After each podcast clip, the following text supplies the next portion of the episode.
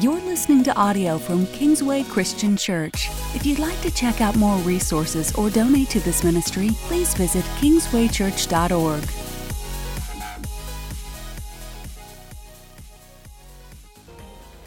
Have you ever wondered to yourself, like, what is the meaning of life? What is the purpose to life? Usually in those profound moments where you're sitting under a tree and an apple's falling on your head or, whatever it is, usually it's like in high school when you actually have margin, or college before you actually were into your adult life. It's like you had time to sit around and ponder these things. You were forced to take philosophy classes or whatever, religious classes. It just made you think about these things. Well, the thing is, all of us are actually thinking about it and living it, but we just don't always realize it. Because whatever it is we think about the purpose of life, the meaning of life is, we're trying to live forward out of that place. And as a result, our lives are actually driven to accomplish and be and do and see and feel and taste and touch all kinds of things based off however we answer that question, the meaning of life is. And so there was a movie, I don't know, roughly 12 years or so ago called The Hitchhiker's Guide to the Galaxy. And my wife and I decided to rent it one night, and it was kind of like Napoleon Dynamite. Like, we got to the end of the movie, it was like, now what? And how many of you, I'm just curious, how many of you saw the movie? Whoa, okay, so like in the last service, either everybody went like this, and I couldn't see it because nobody wanted to own it, or like hardly anybody saw the movie. Like, one guy backstage afterwards told me, he said, man, I'm totally a nerd, I love that movie, I could have told you everything about that movie. Well, they determined in that movie that the answer to the meaning of life is this. You ready? Do you remember? 42. Exactly, and they spent the whole movie building to that. Like, the whole movie, there's this alien machine thing that was gonna calculate it, it kept calculating, and then finally it gives the answer, and the answer is 42. Now, people have wondered, did they know something the rest of us don't know?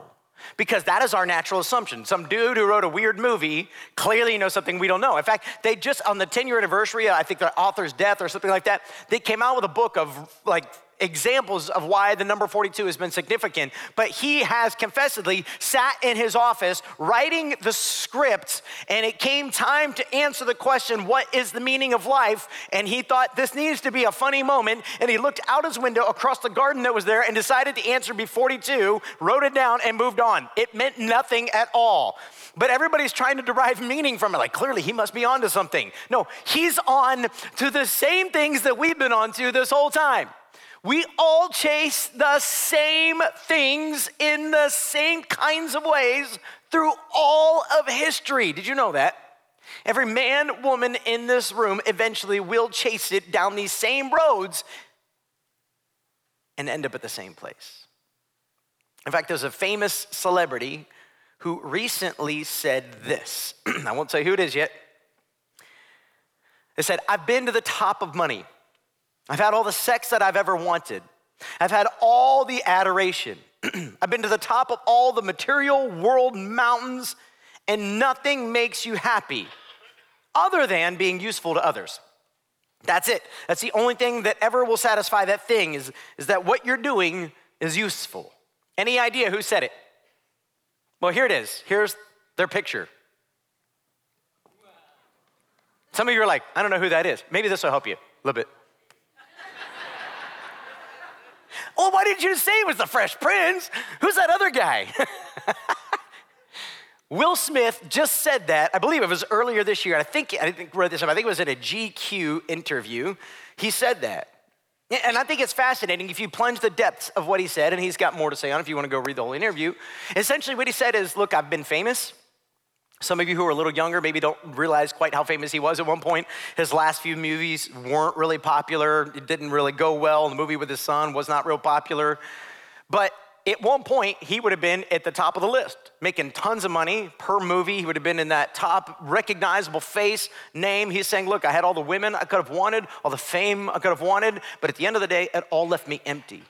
So his pursuits of trying to find happiness, what is the meaning and the purpose of life? Because that's ultimately what we're looking for. His pursuit left him down all those roads with emptiness.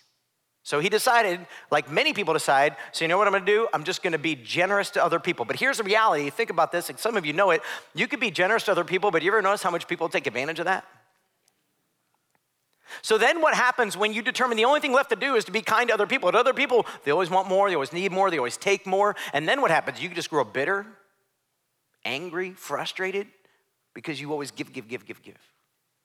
So how do we actually find purpose and meaning in life? Did you know that there's an entire book in the Bible dedicated to just that? And it's called Ecclesiastes. We're going to spend the next 3 weeks looking at the book. We could spend more time, but for the most part, there'll be some themes we don't get to. We're going to get through the whole book in 3 weeks. I encourage you to go back and start reading it. And here's kind of how the book kicks off. Ecclesiastes chapter 1, verse 2, it says this: meaningless, meaningless, says the teacher. Utterly meaningless. Everything is meaningless. Now, there's a dude that needs his Xanax. Like, what is it like to come to the conclusion that literally everything in life is meaningless? Not just meaningless, meaningless. I'm going to say it again. Utterly meaningless. There is literally no purpose, no meaning in anything in life. Some of you would go, well, that's because he's never seen what I've seen and he's never done what I've done. Like, I'm different. Well, let me just tell you, he'll go a little further. Jump down with me to verse 8 if you are in the book of Ecclesiastes. If not, it'll always be right here on the screen. Verse 8, he says this: all things are wearisome. He doesn't leave much out, does he? All things, there's not a lot of wiggle room there. More than one can even say. The eye never has enough of seeing, nor the ear its fill of hearing. What has been will be again. What has been done will be done again. There is nothing new under the sun. Is there anything of which one can say, oh, look at this right here, this is something new? It was here already long ago. It was here before our time. No one remembers the former generations, and even those yet to come will not be remembered by those who follow them. That's a bad day.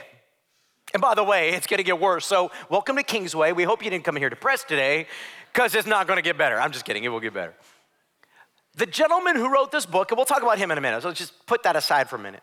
What he wants you to know, so get the concept. He's building a foundation that he's going to stand on for the entire book. And the book's a little bit circular, repetitive. He'll say the same things over and over again. But what he's trying to get you to understand is what you're experiencing is what everybody else at all time has ever experienced. There is nothing new under the sun. When I was a youth pastor 10 or so years ago, I would have teenagers tell me, whatever, if there's nothing new under the sun, then what about the internet? They didn't have the internet 50 years ago. I'm like, you think the internet concept is new? What does the internet do? It provides information and theoretically connectivity to other people.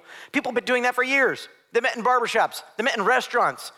Before the internet, we had the TV. Before TV, we used radio. Before radio, people used like telegrams, and Morse code. Before that, people traveled on horses and brought information. Before that, you can go all the way back to Jesus' day and before, and they literally had entire public places gathered for people who would travel from town to town, updating people on the news and the information of the day. It's the internet in a completely different form. That's what he's getting to. He's not saying that they had cars thousands of years ago. He's saying that ultimately, there's no difference. Transportation is transportation. You may be able to get further faster, but it's the same thing at the end of the day. There's literally nothing you will experience today that every generation before you and after you won't experience in their own unique way. So, if we're all heading down the same paths together, where are those paths taking us? Well, for him, he's coming to this pontificating moment where he's realizing just how depressing it really is. This is sad. This is terrible. There's nothing new under the sun, and not only that, but one day when my life is over, all of the accumulated fame and wealth and everything that I've ever done and accomplished, the next generation won't even care. So why did I do it? Look at verse 12. I, the teacher, was king over Israel in Jerusalem. I applied my mind to study and to explore by wisdom all that is done under the heavens. What a heavy burden God has laid on mankind. I have seen all the things that are done under the sun. All of them are meaningless, a chasing after the wind. You ever try to catch the wind? Come on now. Some of you who don't want to admit it, because as an adult, you know that it's impossible, but as a kid, it was fun, right? I'll never forget like being a little kid, the wind blows against you and you're just like feeling it, grabbing it. You can try this sometime. Go ahead later today. It's kind of a windy fall day, right? Just go stand outside, and when the wind shifts direction, because if it doesn't shift, you got no chance, you're never catching up to it, but when it shifts direction, it comes at you, just put up both hands, and then right as it hits, you go like this, and then open your hand and see what you got. How's that gonna work? So everybody realizes, well, of course you can't catch the wind. Yeah, I know, but see, when I was a kid, that became obvious quickly. I'm never gonna catch the wind. You could see it, you could feel it, you could experience it, you're never gonna catch it.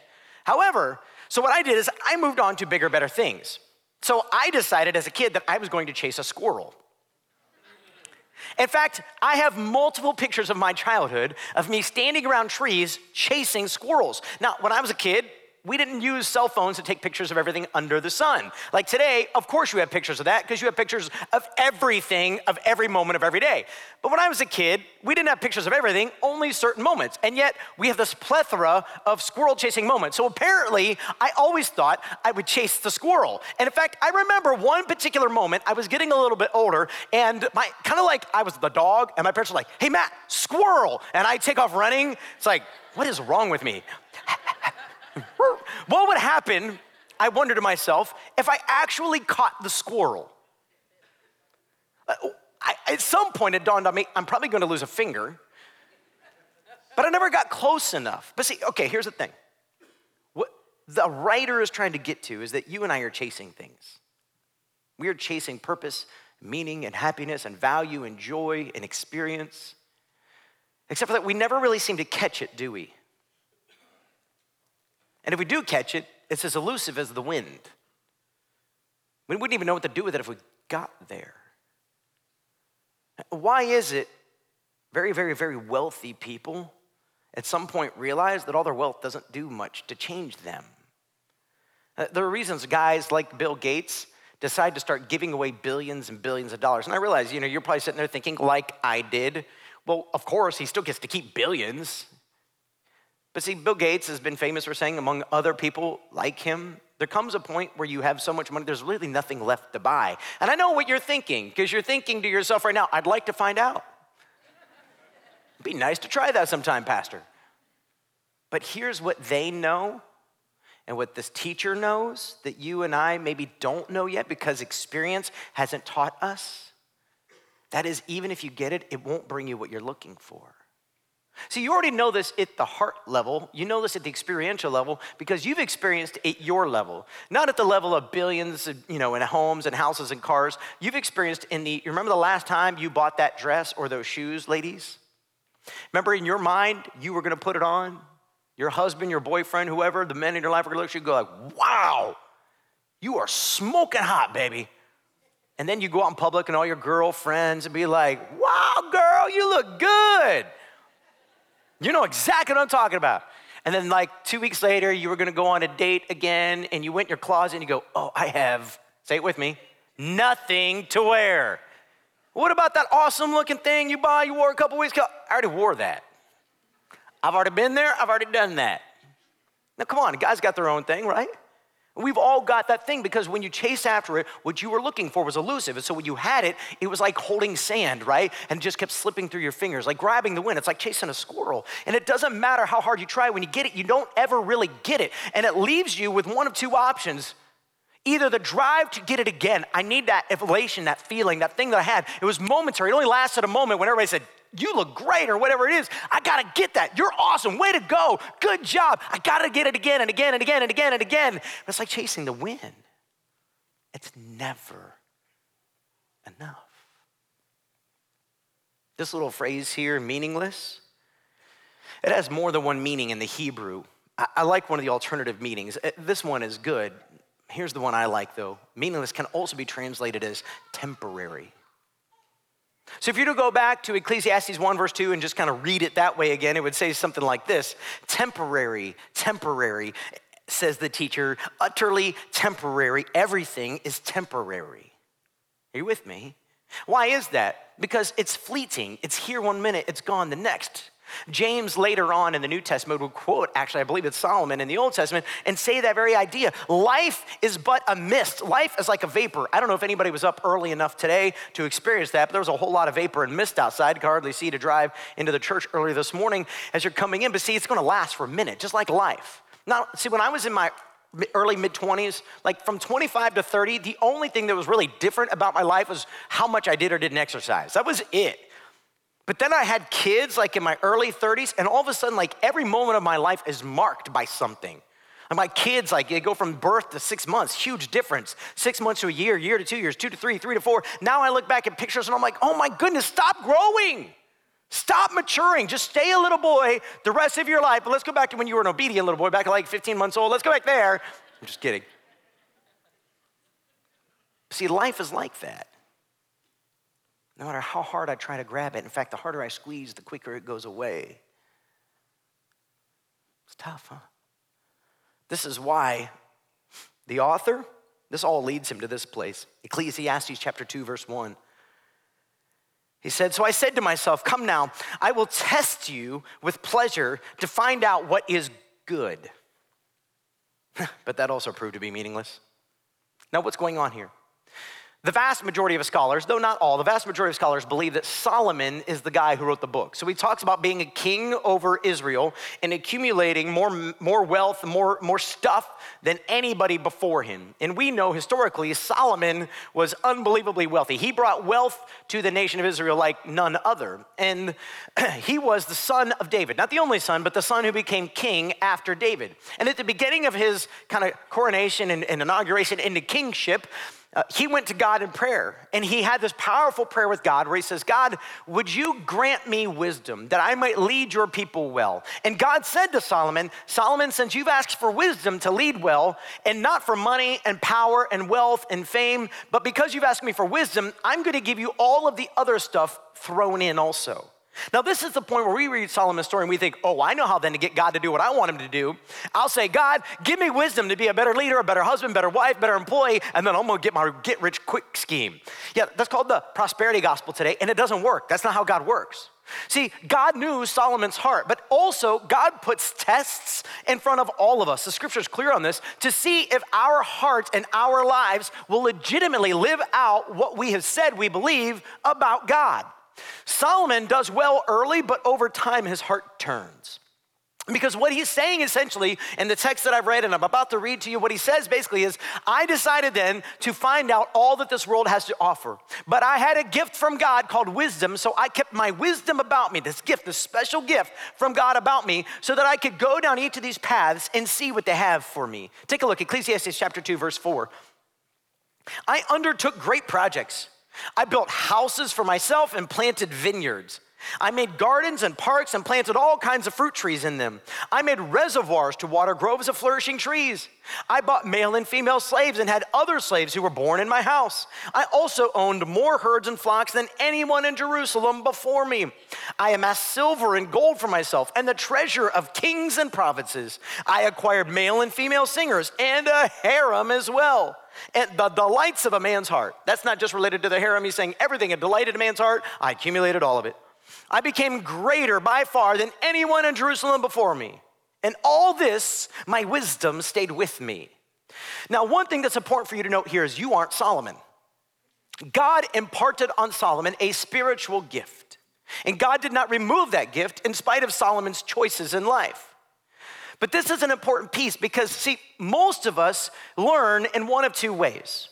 We either learn because someone taught us, we embrace the teaching, we adopt it to our lives, and we live out of that, or we learn the hard way.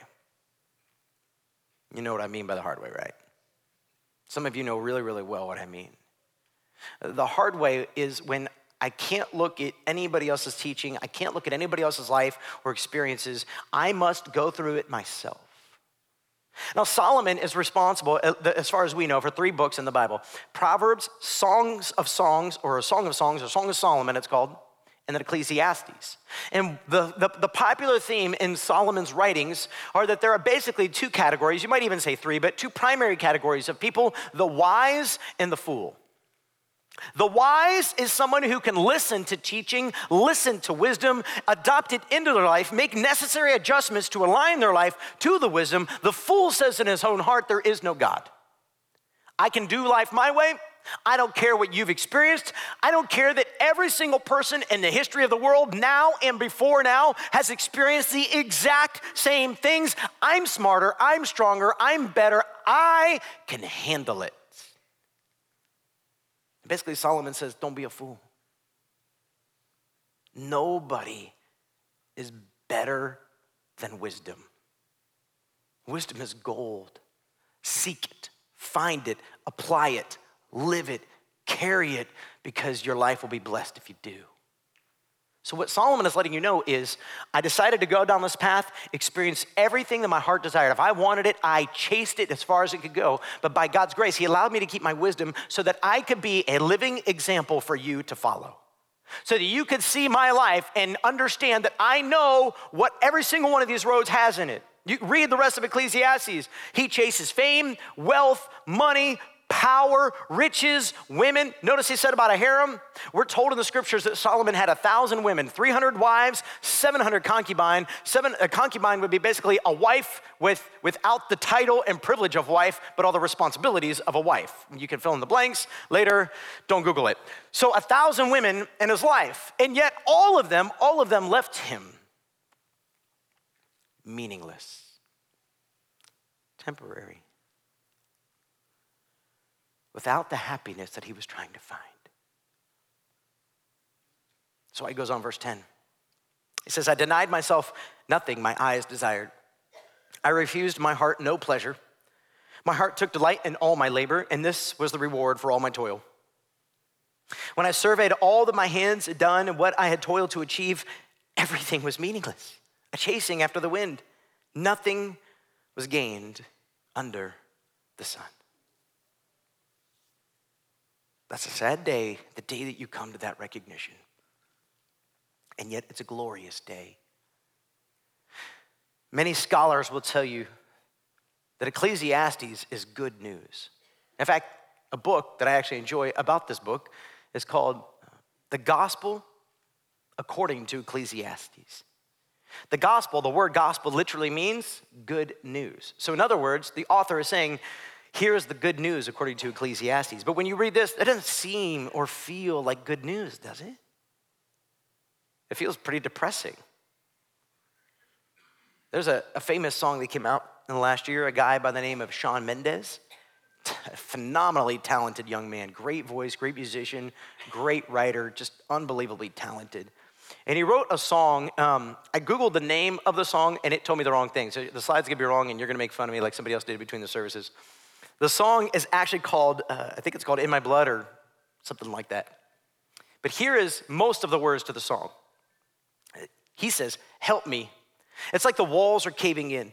Sometimes I feel like giving up, but I just can't. It isn't in my blood. Laying on the bathroom floor, feeling nothing. I'm overwhelmed and insecure. Give me something that I could take to ease my mind slowly. Just have a drink and you'll feel better. Just take her home and you'll feel better. Keep telling me that it gets better. Does it ever? The song basically repeats. There's a couple other lines, but that's almost the entire song right there. And if you know the song, you know it's extremely well done, well produced, well written. But man, is it a cry of a generation looking for an answer to the purpose of life. I keep chasing things. I got fame. I got celebrity. I got money. And I'm miserable. How do I make it go away? Well, just have a drink. You'll feel better. Just take that girl home. Have an experience with her. You'll feel better. But do I ever? I keep going down the same roads. I keep chasing the same things. And at the end of them all, I feel the same. Isn't there anybody out there who can help me? And Solomon's going, yes, I can. If you'll listen, I have wisdom for you. But before he could get there, Solomon had to be able to feel like Shawn and like many of us.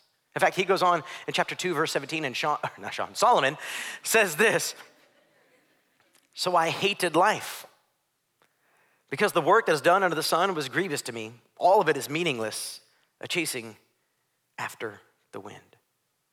It's all meaningless. It's all temporary. I feel like I'm just wasting my time in my life. So what is the point of all of this? Well, in a nutshell, the book of Ecclesiastes is intended to show us what life is like between the garden and heaven. For those of you who may not know, in the garden, everything was perfect. Life had deep meaning and purpose because we were walking in a right relationship with God. But then Adam and Eve sinned, and since then, every generation has sinned since then, including me and including you. And so Ecclesiastes is written to basically summarize what life is like here. It's full of hard work and toil and strife. Bad things happen to good people. He covers that in the book. Good things happen to bad people. It makes us frustrated. He covers that in the book. And eventually, he covers this later at the end of the book, our teeth are going to grind down, our hair is going to fall out, our eyes are going to fail, and we're going to be even more miserable because there isn't much joy to get out of life. It's going to have pain and suffering and difficulty and strife and struggle and hard work, and everything we chase is going to leave us feeling empty. Yay, aren't you glad you came to church today? But there's more to the story. And here's the more. A guy named Martin Luther, you may have heard of Martin Luther. The Lutheran churches were birthed out of his work.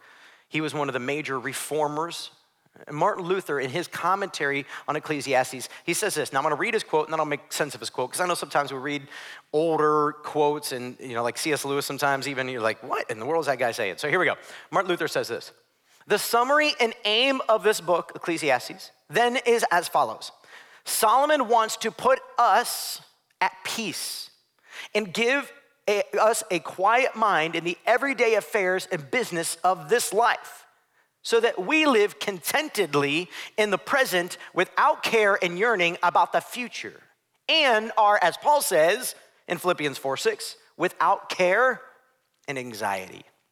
In other words, what Martin Luther just said, the entire point of the book is to help us actually understand what the meaning of life is, and that when we put our life in perspective, we'll have contentedness today, and we aren't going to be stressed about tomorrow, because we already know who is in tomorrow and who's going to take care of it. In fact, come back to Ecclesiastes now.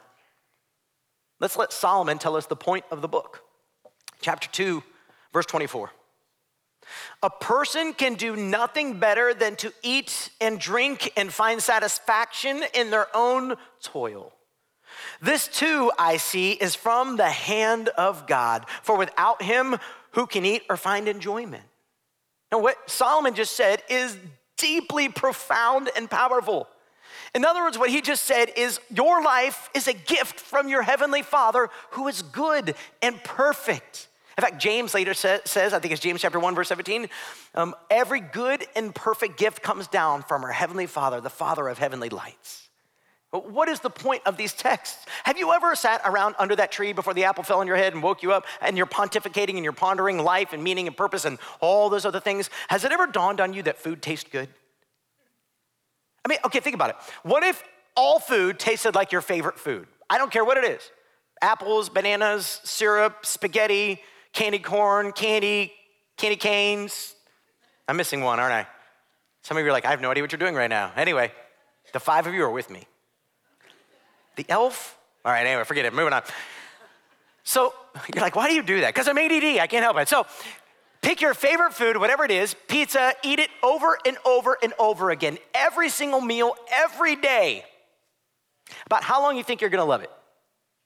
Well, I'll give you a clue. When I was a youth pastor, I loved pizza. I still love pizza. And there was a season where we had like 2 or 3 youth events, and then there were a couple of church events. And my wife and I, before it all started, ordered a pizza. And we went about 2 weeks. And I wouldn't be joking if I said I ate pizza like 12 times in 2 weeks. And at the end of it, I swore I'd never touch it again. That lasted about a month. Now I still love pizza again. But it didn't take long. But we're like, I can't stand this. But have you ever noticed that how God has expanded your palate? I realize there are exceptions to the rule. My mom has gone through 2 bouts with cancer, and after one of them, like literally just lost almost all flavor for food. She said almost all food tastes the same. It all tastes like cardboard. But have you ever noticed that it's not like that for most of us? I know there are exceptions, but salty things and sweet things and textured things, and some are slimy and some are more firm and some are juicy. Oh, you're getting hungry now, aren't you? Good job, Pastor. Thanks a lot. And it tastes good. Why? Because God is good. Have you ever noticed the joy that you feel when you're watching something fun and exciting? It could be a movie, it could be an orchestra, it could be a football game, and you feel this elation. You watch it, you find yourself swept up into the moment. Why? Because God is good. Have you ever noticed that the joy that you feel when you go and find whatever that is, that new outfit, that hat, that thing that you just think, and you put it on, you look in the mirror and you go, man, I'll make this look good. I'm sorry, like they made that for me. They had that in mind when they made that meat. And there's just something beautiful about that moment. See, all of these are a gift from God because he loves you. See, when I put God first in my life, then everything else has its right place. It's something else. An outfit is never gonna bring meaning to my life. Shoes are never gonna bring meaning to my life. Cars are never gonna bring meaning to my life. Sports are never gonna bring meaning to my life. My wife, my husband, some of your husbands, let me clarify, kids are never gonna bring meaning to your life, ever.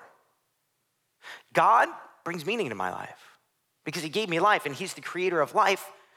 And so the rest of these things are things that I can experience that really point me back to him and go, thank you, God. Almost every prayer we pray in my family sounds like this. God, thank you. Thank you for being good. God, thank you that today me and the boys went out in the backyard and just ran around and played. Thank you for bodies that can run. Thank you for family to enjoy it with. Thank you for a big backyard. God, thank you. Today we ate this meal or about to eat this meal. It smells fantastic. God, thank you. God, would you bless us, Taco Bell, because we know you're the only one who can. Father, would you... We literally do pray that. I'm not joking. But see, then all of these things in life that we chase, when they have the right place, they have meaning. When they have the wrong place, they become gods to us. And when they become gods to us, God tells us and even showed and revealed through Solomon what happens. The book of Romans chapter 1 goes through this, that because we did not put God first and we chased other things, God handed us over to our decisions. And the byproduct of that is that we carry the weight of everything that came with it. Failed relationships, pain, failed families, bankruptcy, paralyzing debt, loneliness, anxiety, depression. Why is Solomon so depressed? Because he's chasing everything and it's just leaving him empty inside. But then he goes on and he says at verse 25, for without him, it's God, who can eat or find enjoyment? To the person who pleases him, this is God, God gives wisdom, knowledge, and what? Happiness. The very thing you're looking for. We'll come back to that. But to the sinner, he gives the task of gathering and storing up wealth to hand it over to the one who pleases God. This too is meaningless, a chasing after the wind. What Solomon is getting to is this really difficult but biblical truth, and it's this.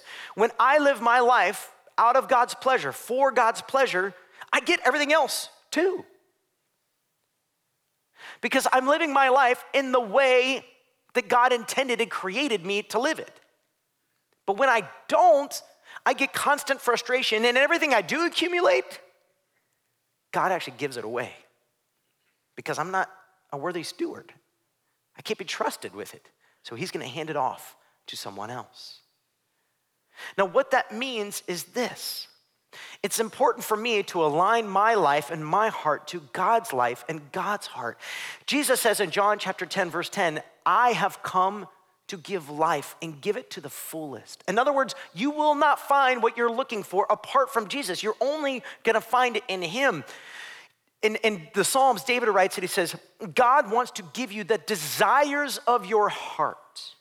But see, when you put all these pieces together, I can't desire something other than God and have God give it to me. He would not be a good father if he were to give me what I'm looking for and it's other than him. So what he does do is he says, fine, if you want something that's not me, take it, but you get everything that comes with it. You're gonna chase this thing to its end and you're gonna find yourself right where Solomon finds himself. You're gonna chase it and it's gonna leave you miserable and depressed and sad and anxious and upset and bankrupt and broken family and broken marriage and all these things. But here's the good news. If that is your story today, you need only do one thing. Turn and come home. Come home. Let God restore and rebuild all the years of chasing after the wind. In fact, if I could put it in one little phrase, I would say it like this. Pursue the provider over the pleasure. That's a lot of P's, but it's to help you remember it. Pursue the provider over the pleasure. Now, I'm gonna do something really cheesy, right? I'm gonna have you say that with me. So if you're at home, you're gonna talk to your computer screen. But I want you to say this with me out loud. And look, if you're visiting with us and you're just weirded out, you're like, I'm not drinking the Kool-Aid. That's fine. We'll drink the Kool-Aid afterwards. We take communion. Just right now, just mumble your way through this, all right? Give me your best shot. Here we go, ready? All together on three. One, two, three. Pursue the provider over the pleasure. It kind of sounded like you came from a monastery, like you're a monk. Like, I did that last service, I hadn't planned on it. I was like, oh, I gotta do that one again. And some of you have no idea what I just did right now. You had to be living in the 70s or 80s to have any clue what I just did. And I'm not gonna tell you. You're gonna figure that out on your own. All right, we're gonna do this together again, one more time, with lots of energy, all together, excitement, like this actually means something for our lives. Ready? On three. One, two, three. Pursue the provider over the pleasure. Good job, well done. Now, I want you to go and practice that. So what that means is you might have to turn away from something in your life that you're chasing that's leading to your destruction, your death, your pain, your sorrow, and you're gonna turn back to God. This might be hard. It might feel to you like pain, because you start to think, in order for me to turn away from that, it means changing jobs, it means changing perspectives.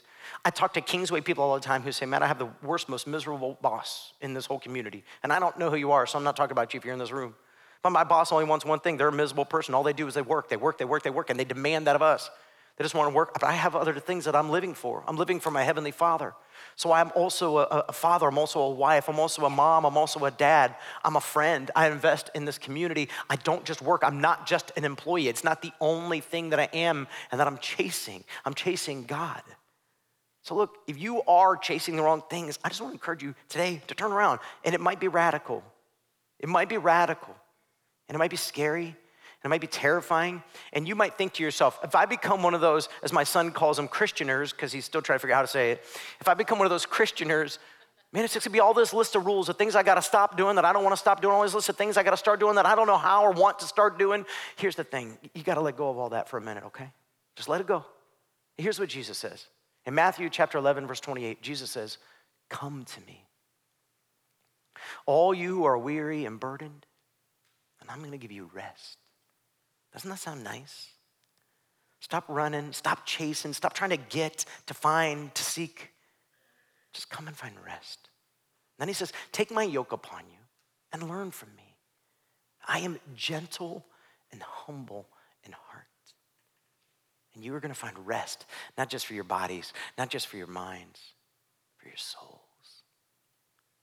This is the Hebrew concept of shalom. And the word shalom can actually mean success. You know, the thing you've been looking for, you're never gonna find it, and going after more, you're gonna find it right here in God. And as you rest yourself in him, what you're gonna find is his burden is light and his yoke is easy. It's not gonna be as hard as you thought. It's not gonna be wearisome. You're just gonna have to come and rest. Listen, what we're gonna do is take communion. But don't shift gears yet, all right? Communion people, just sit for a second, all right? Communion servers. Some of you really, really are hearing the voice of God. You know exactly what it is he's telling you to do. You know you need to respond.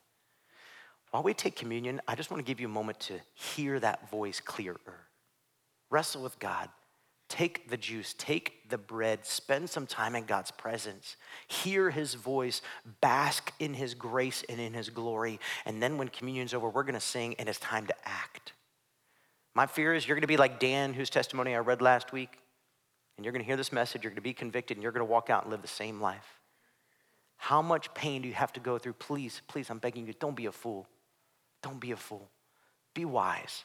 Hear wisdom, receive it, and act on it. And today, if you're ready to respond to Jesus, if you got something in your life you need help with, you got a sin you got to deal with, you got to walk through some healing and forgiveness with somebody else, we've put together ministries and resources to help you, and we want to introduce you to Jesus. As we sing that song after communion, I just want you to come down here to my left, your right. There'll be some people wearing purple, lavender-colored shirts. They'll say, connect on it. Just go to them and say, I need help. I need help. Let me pray over you. And then we'll take communion.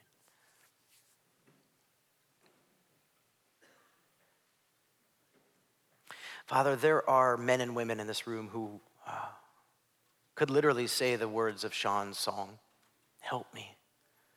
It feels like the walls are closing in. Father, I want to pray for them right now.